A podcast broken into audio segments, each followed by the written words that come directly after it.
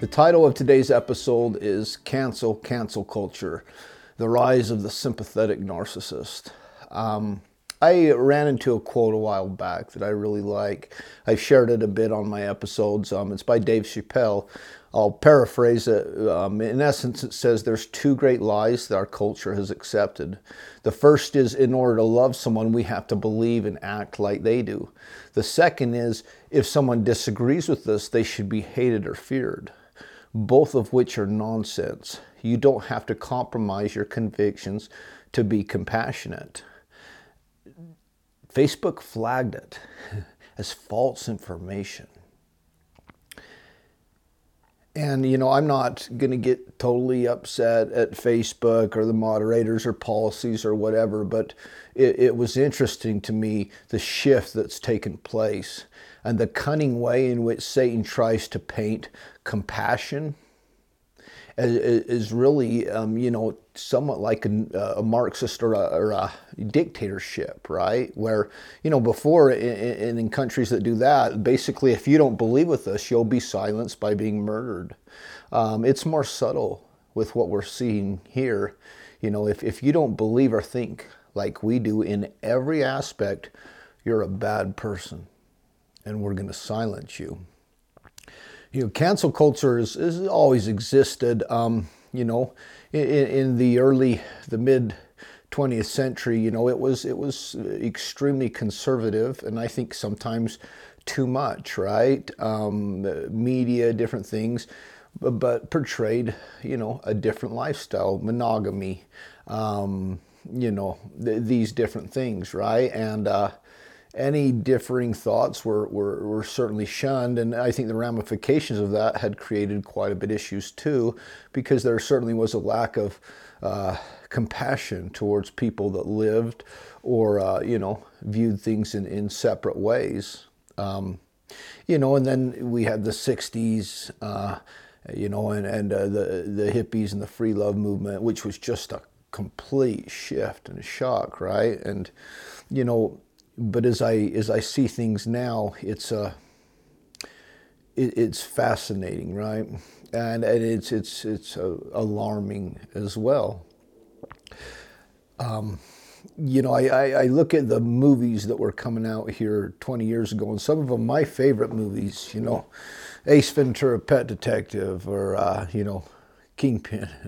I w- uh, today I wouldn't watch them anyway, but they were incredibly offensive and uh, and I think it's good that we're not, you know, popularizing that type of content because with an understanding of where people are at and mental illness and stuff, I think some of the shift has been very good, right? Um, it seems like society as a whole is is more uh, aware of of you know how we come off and. Uh, you know, to an extent, it's good to to try and not trigger people and to be respectful. And then I think it can, can become detrimental in certain areas as well. You know, th- this idea of, of these boundaries, right? And some some people suffer from grave mental illnesses, and it seems like the way that the world is starting to set up, whether it's politicians in power or people that make curriculums or whatever it is, to keep people sick. You know, let's uh, let's not trigger them at all. Let's let's confine our interactions with them and their learning methods and whatever in order to not trigger them. In essence, to keep people sick. You know, sometimes people need to be challenged to get better, and uh, if you know, I, if we construct not boundaries but these walls, basically, you know, this is my viewpoint. This is the way my mind works, and uh, uh, we're going to tailor everything to keep the person thinking that way. Well, there's advantages to that. There's, you know, people want to stay in power. Um, they've always, since the beginning of time, used fear to feed on on those that uh, are suffering, and you know, we, we, we certainly see it today as well. Um, but I think it's it's getting incredibly out of hand, and I don't think it's one side of the political party at all. I'm I'm very independent in my thinking, and uh, I have uh, family members that, uh, you know, the majority are very liberal. I've got a lot of great friends that are very conservative, and uh, I get along great with both of them. And I understand why both of them think the way that they think. But I think the polarization of, of these issues and the idea that uh, we're right and you're wrong, and if you don't think like we think, inherently you are a bad human being, and we're going to block you, is is what we're what we're seeing. But it's been it's being done in the guise of kindness, of kindness, right? No, we're the benevolent ones. We're wanting to protect mothers' rights. No, no, we're wanting to protect the the you know unborn fetus. Well, you don't think like we think, then you're evil. No, you don't think how we think, then you're evil. And I think that's where the problem comes in. You know, it's it's very possible to make judgments on uh, ideology and to make judgments on actions without judging the person. And I'm grateful that I don't have to make those judgment calls on people as individuals anymore. I certainly believe how I believe and think certain ideologies or thought patterns are dangerous and certain behaviors are very dangerous. Um, and I can protect myself from certain things. I can speak out in the way that I want to in certain ways. But when it comes down to the individual, I never have to uh, really deconstruct where they are at in their life because I don't really know. And I understand God is, uh, you know, taking, you know, taking care of that. So, you know, when, when this process really started going, I've talked about some of my my journey and, and wanting to, uh, you know, eventually phase into what I'm doing full time. You know, I, I thought I needed to get my, my degree you know, in, in, in psychology, and uh, you know, there's a lot of benefits to that. But at the time, there just wasn't enough time. I was just gotten completely clean, and, and you know, and was learning and, and running a business and a single dad and dealing with everything else, and I just felt not to.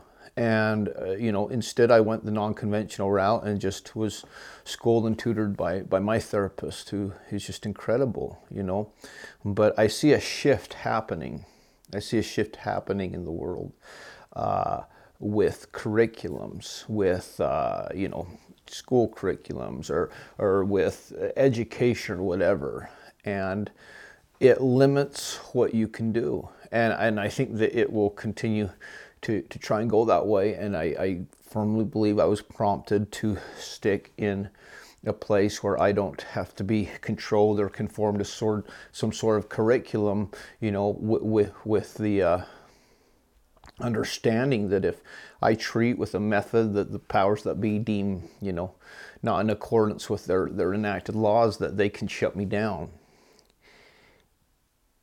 Because I can be pretty radical with what I do. And I, I try to go by the Spirit in what I say and do. And uh, I, I see this shift taking place, and I'm just I'm grateful that uh, you know God has given me a different avenue to continue to learn these things and, continue to speak and to act and to talk the way that I feel like is the appropriate way in any given situation. I, I you know was reading an article the other day about religion and the younger generation by and large, is leaving religion in droves. And the main reason is they view religion as being judgmental. And I can certainly see why people think that. And I think that there are tons of religious people that, uh, frankly, are judgmental. But, you know, back to Dave Chappelle's quote, right? I believe what I believe because of the experiences that I've had there is no way for me not to believe what I believe anymore. I have a knowledge that God is real. I have a knowledge that His Son, Jesus Christ, is the Savior of the world. I have a knowledge that the Church of Jesus Christ of Latter day Saints is Christ Church on earth, preparatory to the coming of the Messiah. And regardless of what I think or feel or see, I can't take that away from anymore. It can't be undone. I've seen and experienced too much. So you know when I when I talk with people with different viewpoints or people that used to have my ideology or not, and understanding where they come from, you know, usually my my question's the same. You know, I, I think if you lived my life and went about my trials the way that I went about them, I don't know a way on earth you wouldn't believe how I believe. Uh, I just I just can't fathom it. And at the same token, if uh, I lived your life, I may think or feel the same way that you think or feel. And you know, people ask me, well, what's your views on when the church said this or, or gay marriage or this or this? I'm like, well, you know, it doesn't matter a ton because God told me it was true he told me it was true. And, and, so, you know, all that stuff I don't have to understand. And a lot of time, my reaction to that will be, well, he tells a lot of people things are true and they do this. And usually my, my response is, well, thank goodness I'm, I don't have to be accountable or answer for what he tells other people. I only have to say what he tells me. He tells me it is true. Now, having said that, with that, you know, uh, framework, I understand that my views are divisive. I understand that they can cause people pain. I understand that very well, and I don't I don't love it, but I believe that's just the nature of good in this world. And I think part of the problem comes in when we try to decide what a blessing constitutes from God or what it looks like, right? Whether God asks us to do something or the leaders of church or whatever and we do it. And we have an idea that this is going to happen because of it, and something completely different happens, and we see that doesn't work. They weren't inspired, and they don't know what they're talking about. Well, I, I thought that way for a long time, and I've, I've had a shift where I just, I've seen things play out long enough that I believe and know God knows what He's doing. And sometimes following certain things that he's asked me to do um, will not in the immediate cre- create uh, you know pleasurable outcomes. But if i stay true it always works in my benefit. But understanding that you know my views on things can cause people pain does not make me uncompassionate at all.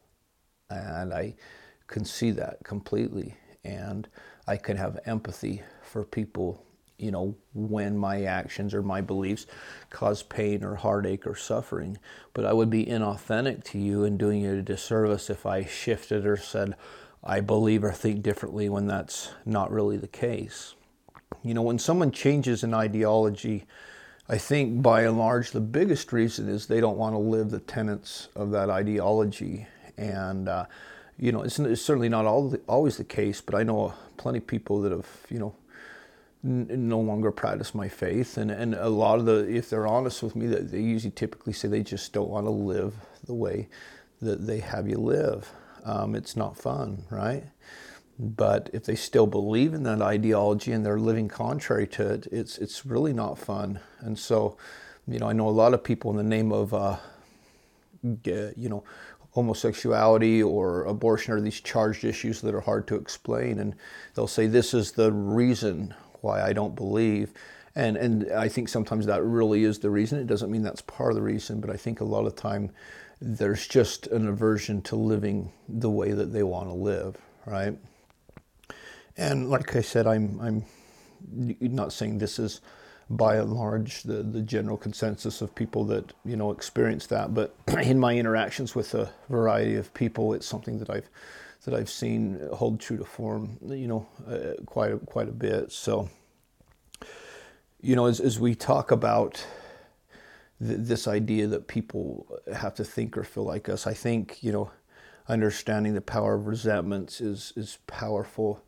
You know, when COVID hit, I was I was really sick. Um, I'd gotten a bacterial infection, and I, I was home for two months and couldn't work, and I was I was looking online. I was looking at Facebook, and I was I was reading very kind, nice people that I I know, and they were ripping each other apart over mandates, masks, vaccinations, uh, distancing, everything. And it was sad to me. And uh, I understand that anger is a secondary emotion to fear, and people are terrified and scared for you know different reasons. But you know they, they'll get online and they'll start fighting with people. And sadly sometimes they're they're good friends or family members. In the moment that we feel anger it masks our fear and it feels really good, right?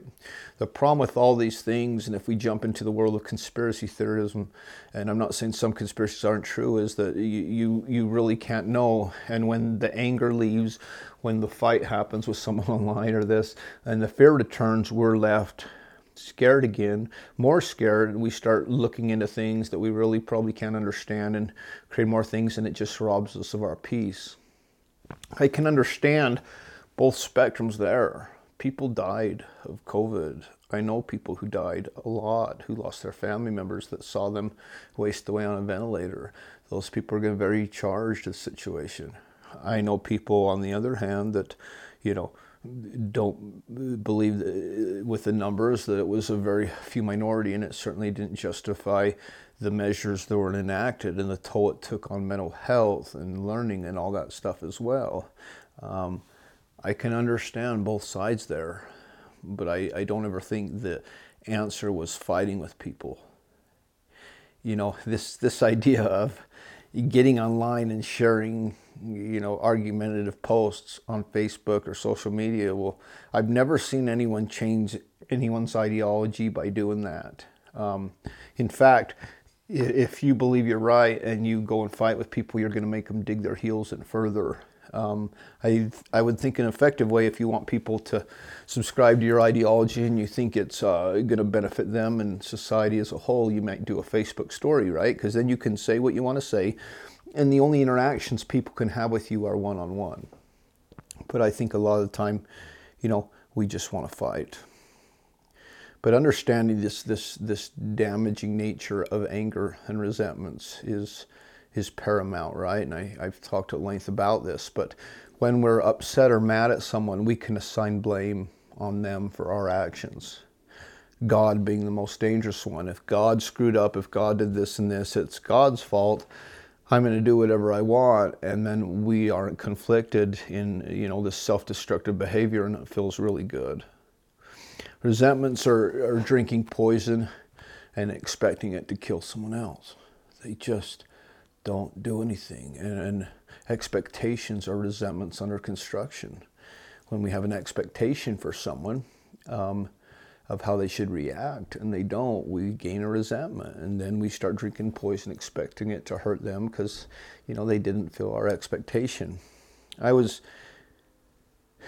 back, back in rehab, you know, a, a while back, and there was a guy that was. Uh, talking, and uh, he said, you know, they told me I had to pray for, you know, my wife that uh, she would. Uh, I had to pray for her as part of my amends, and he said, okay, I'll pray for her.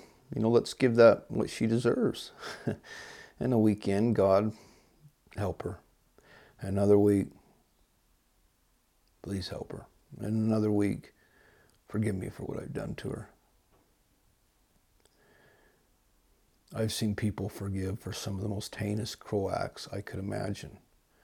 And I've seen the peace that comes from that. And I've seen and know the only way for forgiveness in such extreme circumstances is through the Son of God. But as he says, I, the Lord, will forgive whom I will forgive. But to you it is to forgive everyone. This idea that I'm right and you're wrong is dangerous and if uh, what's even more dangerous is you're wrong and you're a bad person for thinking the way you do. You know, I I saw um, Ryan Reynolds and Blake Lively. they got married on a plantation. You know, 2010, 11, and they issued this huge policy apology, right? And uh, just feeling horrible for uh, you know everything and saying it was their worst mistake. Well, I can understand why they feel that way. I understand the uh, you know slavery was was one of the most terrific things that ever happened. But I don't, uh, at least I don't know. But my guess is at the time they didn't view it that way, right? They did not view it as uh, anything other than this is a beautiful location. We're going to celebrate our love, and people are going to like it. You know, I would think a, a, better way would be like, hey, at the time that was our thinking, but in retrospect, we look back and you know we believe that this has caused problems and it's not an accurate reflection of, of what we think and how we feel about things in general. I think that would have been effective, but especially in Hollywood, to stay in, you know, there has to be such a stark disengagement from any of this. Otherwise, you know, they could risk their careers and everything, you know, is being blackballed. You know, I, I, I see today how Satan works. And that's who I battle against. And I'm very aware of him. And I'm very aware of his tactics. And I've experienced him and his forces in some ways that I'll never share. But I know how real he is. And I see what he does to people. In the last days, men's heart shall fail them because of fear. You know, we have a Chinese spy balloon shot down, and then we have reports of uh, unidentified objects for the next two weeks being shot down. We have ecological disasters happening. We have uh, violence breaking out left and right. We have, you know, rifts within political ideologies and family. We have wars. We have Russia recently striking down a nuclear pact. You know, we have China doing different things. We have the U.S. doing different things. It can terrify us. It won't matter how much money you have. It won't matter how strong you are. It won't matter anything. If you base your peace upon these circumstances, you'll live in fear and it will most likely manifest in all various different types of anger, which have the ability to rob you of your peace and sever the important relationships.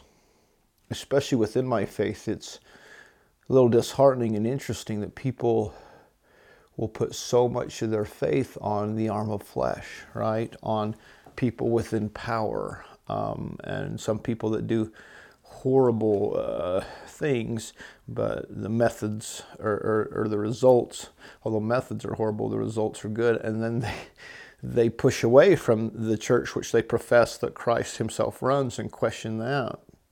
And they don't find any peace there. Matthew 24 is instructive, and Christ is talking about our day. And I encourage you to read it. There shall be wars and rumors of wars. Nation shall rise up against nation. There shall be, you know, pestilence and disease and natural disasters in divers places. When ye see these things, be ye not troubled. How? How can we not be affected? It's going to get worse. But Christ said, Be ye not troubled. You know, for me, being in recovery and learning the power of the serenity prayer and different things has been very helpful in the situation you know, I've learned that if something happens to me from outside influences and I didn't cause it or I can't really change it, that's part of my moral trial I meant to go through. I try to limit the self inflicted stuff, but I just realized things are playing at their course. But the Savior promised us, In the world ye shall have tribulation. Be of good cheer. I have overcome the world. Our peace is an inside job. The Son of God is real. Uh, President Russell M. Nelson, uh, the, the prophet in this dispensation that runs Christ Church, the Church of Jesus Christ of Latter day Saints, said, In the coming days, we will see greater manifestations of the Savior's power than the world has ever seen. We're okay. You're protected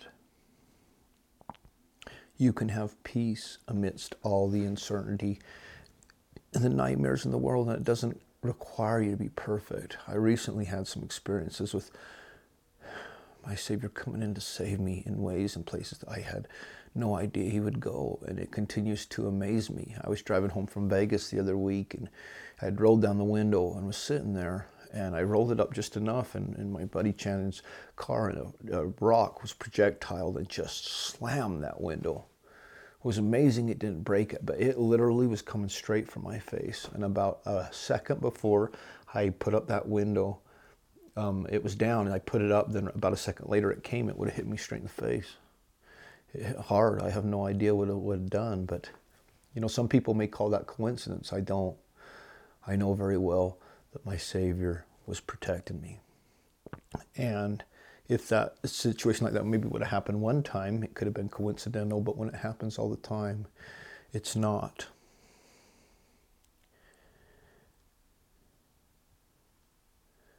You know, people say that doubt is normal and fears are normal. Well, I don't know if I buy into that.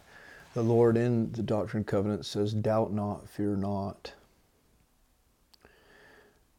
I love the example of Pilate and Jesus Christ. And Christ is meeting with Pilate, and Pilate's wife has a dream and is, is you know, pleading with uh, her husband not to kill Christ, and Christ isn't answering him anything.